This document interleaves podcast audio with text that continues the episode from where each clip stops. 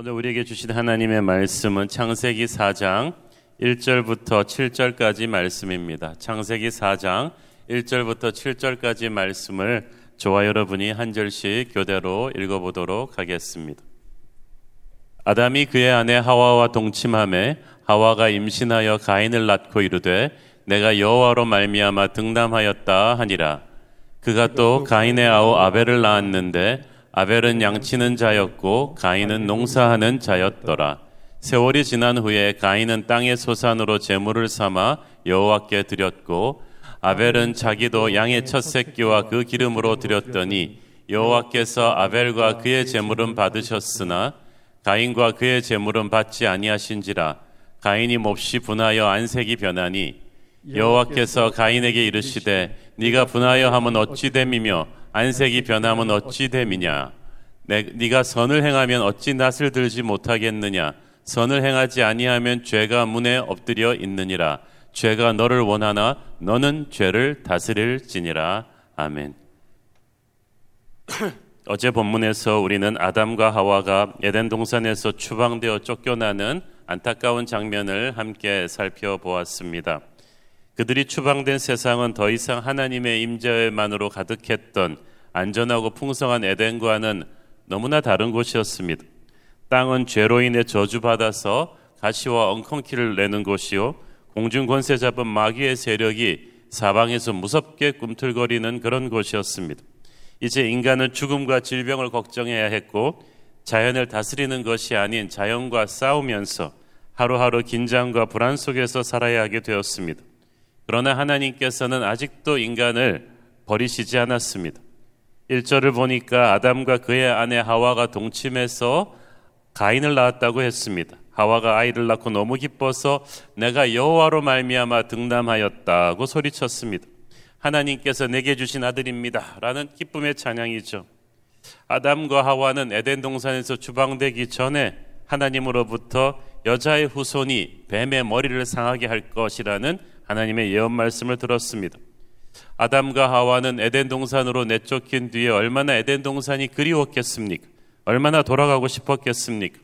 그런데 그들이 자신들이 낳은 아들이 자신들을 유혹했던 뱀의 머리를 부시고 다시 에덴으로 돌아갈 길을 열어주지 않겠나 하는 바램이 있었을 것입니다. 그래서 가인을 낳으면서 아담과 하와 부부에게는 그들이 저질렀던 죄에 대한 회개가 있었을 것이고 하나님이 주시는 회복에 대한 기쁨이 있었을 것입니다. 이렇게 해서 태어난 자녀가 바로 인류의 첫 번째 자녀 가인입니다.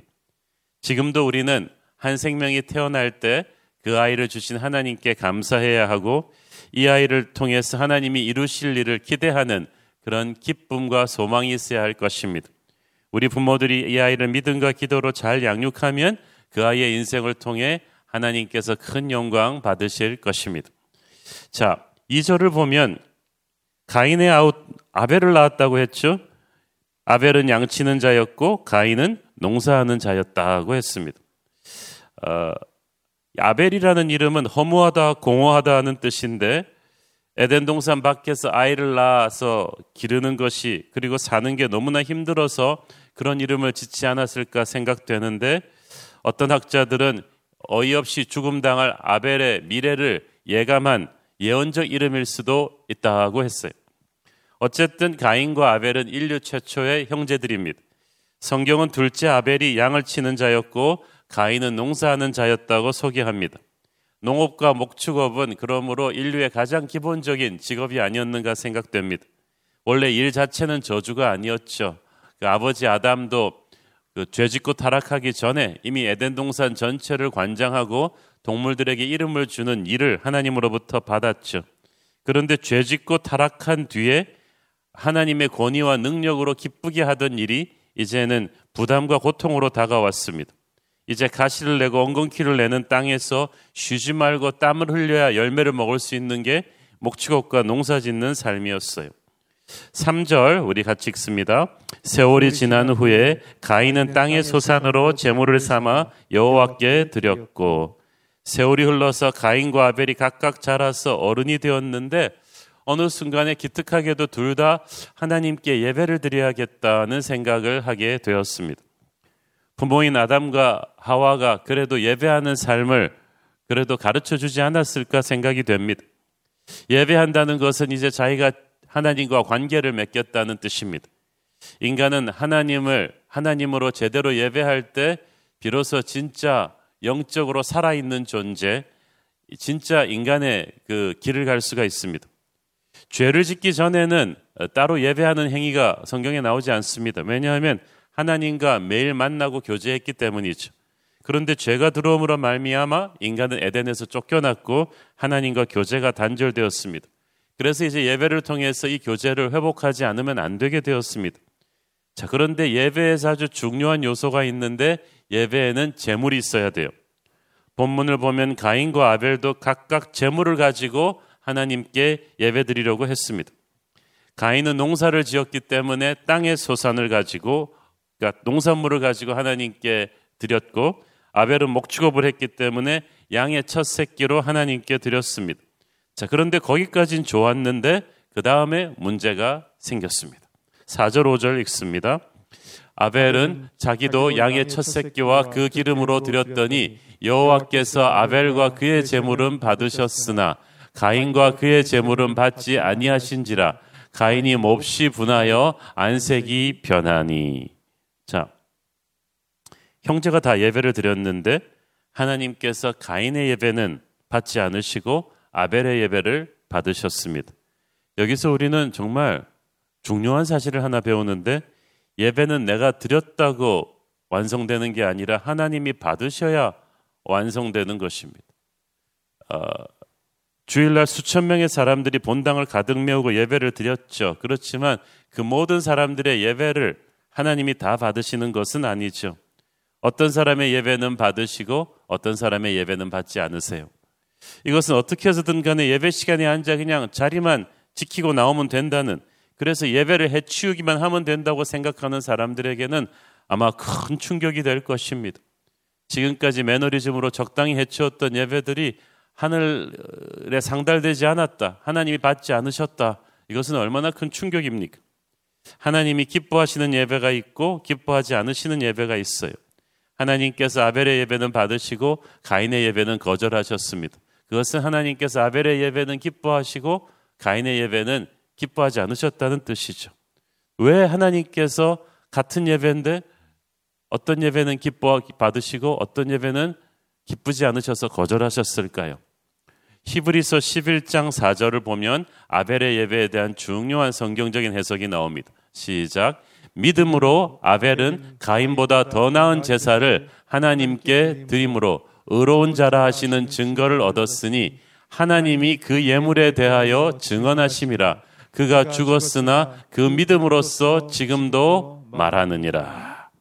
자, 아벨의 예배는 믿음으로 드리는 예배였다. 믿음이 없이는 하나님을 기쁘시게 할 수가 없다고 했죠.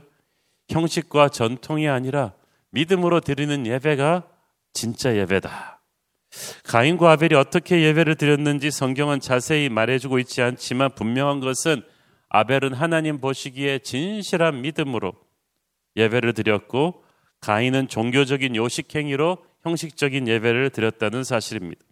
이 믿음으로 드리는 예배를 통해서 아벨은 하나님으로부터 의로운 자라 하시는 증거를 얻었다고 했어요. 여기서 의롭다는 말은 죄가 덮어졌다. 죄 문제가 해결되어서 감추어졌다는 뜻입니다. 아벨은 양의 첫 새끼를 드렸죠. 양이 죽어서 피 흘린 제사였어요. 그 피가 아벨의 피를 죄를 덮어 주었고 그래서 아벨이 드리는 제사는 의롭다 인정을 받았습니다. 오늘날 우리에게는 어린 양 예수 그리스도의 보혈이 있습니다. 참된 예배는 그 예수님의 어린 양의 보혈을 덮어 쓰고 하나님께 나가는 거예요. 참된 예배는 예수 그리스도의 보혈을 의지하고 믿음으로 나가는 것이고 그때 예수의 피가 우리를 커버해 주면서 하나님께서는 어린 양의 피를 보고 우리가 죄 문제가 해결되었다. 고 인정해 주시는 거예요. 그것이 어린 양의 보혈을 믿는 믿음의 예배입니다. 보혈의 은혜가 죄 문제를 해결하고 나면 성령의 불같은 임재가 그 예배를 통해서 임하게 되죠. 몇 번 말씀드렸지만 오순절 성령 강림은 갈보리의 십자가 보혈이 있고 나서 우리에게 주어진 것. 보혈이 없으면 성령의 임재도 없습니다. 보혈의 은혜로 죄 문제가 해결이 돼야 성령의 불이 임하는 것이고 그때 우리는 예배에서 은혜를 받았다고 하는 것입니다. 신령과 진정으로 드려진 예배, 하늘 보좌로 나아가는 살아있는 예배가 그런 것입니다. 오늘날 저와 여러분의 예배도 그런 예배 되기를 바랍니다. 단순히 교회 와서 기계적으로 찬양 따라하고 설교 듣고 돌아가는 예배가 아니라 어린 양 예수 그리스도의 피를 의지해서 죄 문제가 해결을 받고 성령의 기름 부으심을 완전히 체험하는 그런 예배가 되기를 바랍니다. 하나님이 우리의 그런 믿음의 예배를 받으실 때 우리는 벌써 영으로 그걸 느껴요. 하나님이 받으시는 예배를 우리가 드리고 나면 우리의 영이 그걸 느낍니다. 그리고 하늘의 기쁨으로 충만하게 되죠. 그때 죄의 능력이 끊어지는 것을 느끼고 우리는 새로운 능력으로 세상 속으로 돌아갈 수가 있습니다. 자, 그런데 하나님이 받지 않으시는 예배를 드리게 되면 그와 정반대의 현상이 일어납니다. 5절 읽습니다. 가인과 그의 재물은 받지 아니하신지라 가인이 몹시 분하여 안색이 변하니 인간은 영적인 존재죠. 하나님이 내 예배를 받으셨을 때도 영적으로 느끼고 기뻐하지만 하나님이 내 예배를 거절하실 때도 느껴요. 가인은 직감을 했습니다. 자기 예배가 거절되었다는 사실을. 그 순간 가인은 몹시 분하여 안색이 변했다고 했어요. 우리 인간이 가지고 있는 상처 중에 가장 깊은 상처는 거절감이죠. 어, 어렸을 때 부모로부터 버림받은 사람, 형제, 친구, 선생님, 주변 사람들로부터 있는 그대로 사랑받지 못하고 거절당해 본 경험이 있다면 그것은 평생 마음속 상처로 남습니다. 원하던 학교나 직장에 지원했다 떨어지면 거기서도 막 거절감이 몰려오죠. 근데 거절감이 생기면 분노와 낙담으로 막 영혼이 너무나 피폐해집니다. 가장 큰 거절감은 하나님으로부터 당하는 거절감입니다. 하나님이 내 예배를 받지 않으셨구나. 가인은 깊은 상처를 받았습니다. 그 상처는 동생 아벨의 예배는 하나님이 받으셨다는 사실을 알았을 때 더 깊어졌어. 아니 내가 동생보다 못한 게 뭐람? 형만한 아우가 없다고 했는데 내가 아우보다 못한 게 뭐가 있다고 하나님이 아벨의 예배만 받으시고 내 예배는 안 받으시는 건가? 너무 화가 났어. 회개를 해야 될 때 그 가인은 화를 냈습니다. 그때부터 이제 문제가 틀어졌어요. 예배가 받아들여지지 않은 사람 그때 그것을 자기 책임이라고 회개하는 게 아니라 그 상처를 받은 사람은 얼굴에 분이 드러나고 마음이 불편해집니다. 원망이 나오고 작은 일에도 이제 예민하게 화를 내게 되죠. 하나님께서 분노하고 안색이 변하는 가인에게 딱 보시고 이거 위험하구나. 즉시로 가인에게 경고의 말씀을 주셨습니다. 6절 어, 읽습니다. 여호와께서 가인에게 이르시되 네가 분하여 하면 어찌 됨이며 안색이 변하면 어찌 됨이냐 적반하장이라는 말이 있듯이 대부분의 사람들이 자기가 잘못해 놓고 나서도 도리어 화를 내고 소리를 지릅니다. 잘못하지 않은 사람들은 오히려 별로 소리 지르거나 화내지 않아요. 억울해도 조용히 기도하며 하나님의 개입을 기다리며 인도합니다. 그런데 죄를 많이 지은 사람이 오히려 화를 내요. 지금 가인이 그런 격입니다. 그래서 하나님이 가인을 지금 정신 차리라고 등을 두드려 주고 계신 것입니다. 마음을 가라앉혀라. 지금 이 사태의 원인 제공을 한 것은 너인데 네가 잘못된 예배를 드려서 거절당했으면 네가 회개하고 그 예배를 바로잡으면 될 일인데 왜 이렇게 화를 내고 그러는 것이냐? 왜 분노의 노예가 되려고 하느냐? 정신 차려라. 이러다 큰일 난다라고 경고하시는 거예요. 7절 읽습니다. 네가 선을 행하면 어찌 낯을 들지 못하겠느냐? 선을 행하지 아니하면 죄가 문에 엎드려 있느니라. 죄가 너희를 원하나 너는 죄를 다스릴지니라. 네가 선을 행하면 어찌 낯을 들지 못하겠느냐? 네가 영적으로 떳떳하다면 아벨처럼 믿음의 예배를 온전히 하나님께 드렸다면 어찌 떳떳하지 못하겠느냐? 네가 지금 영적으로 떳떳하지 못하고 오히려 마음이 뒤틀려 있으니까 지금 그렇게 분노의 화신이 돼 있는 것이다 그 다음에 무서운 말이 나오죠. 죄가 문에 엎드려 있느니라. 이 말은 사나운 맹수처럼 죄가 너를 낚아채려고 지금 노리고 있다 하는 뜻이.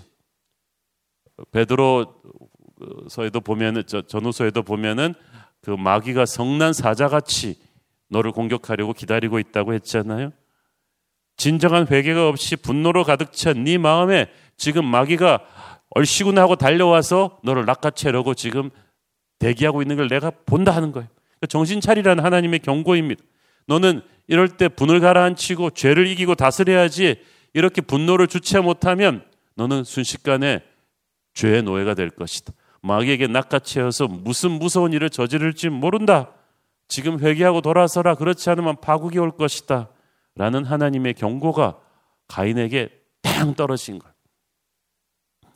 그러나 가인은 하나님의 경고를 제대로 받아들이지 않았죠. 내일 본문에서 알게 되지만 그는 이 분노를 방치했고 결국 마귀에게 휘둘려서 인류 최초의 살인자가 됩니다.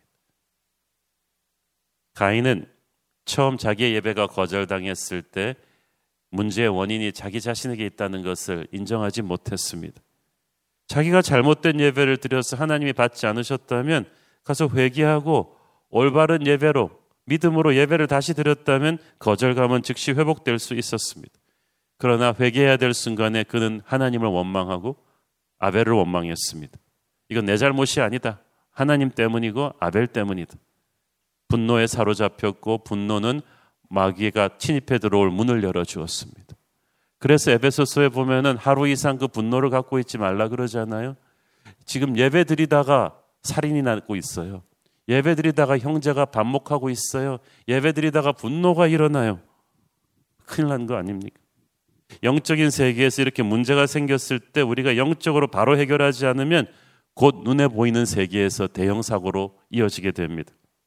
예배가 막혔다. 이건 영적인 세계에서 문제가 생긴 거거든요.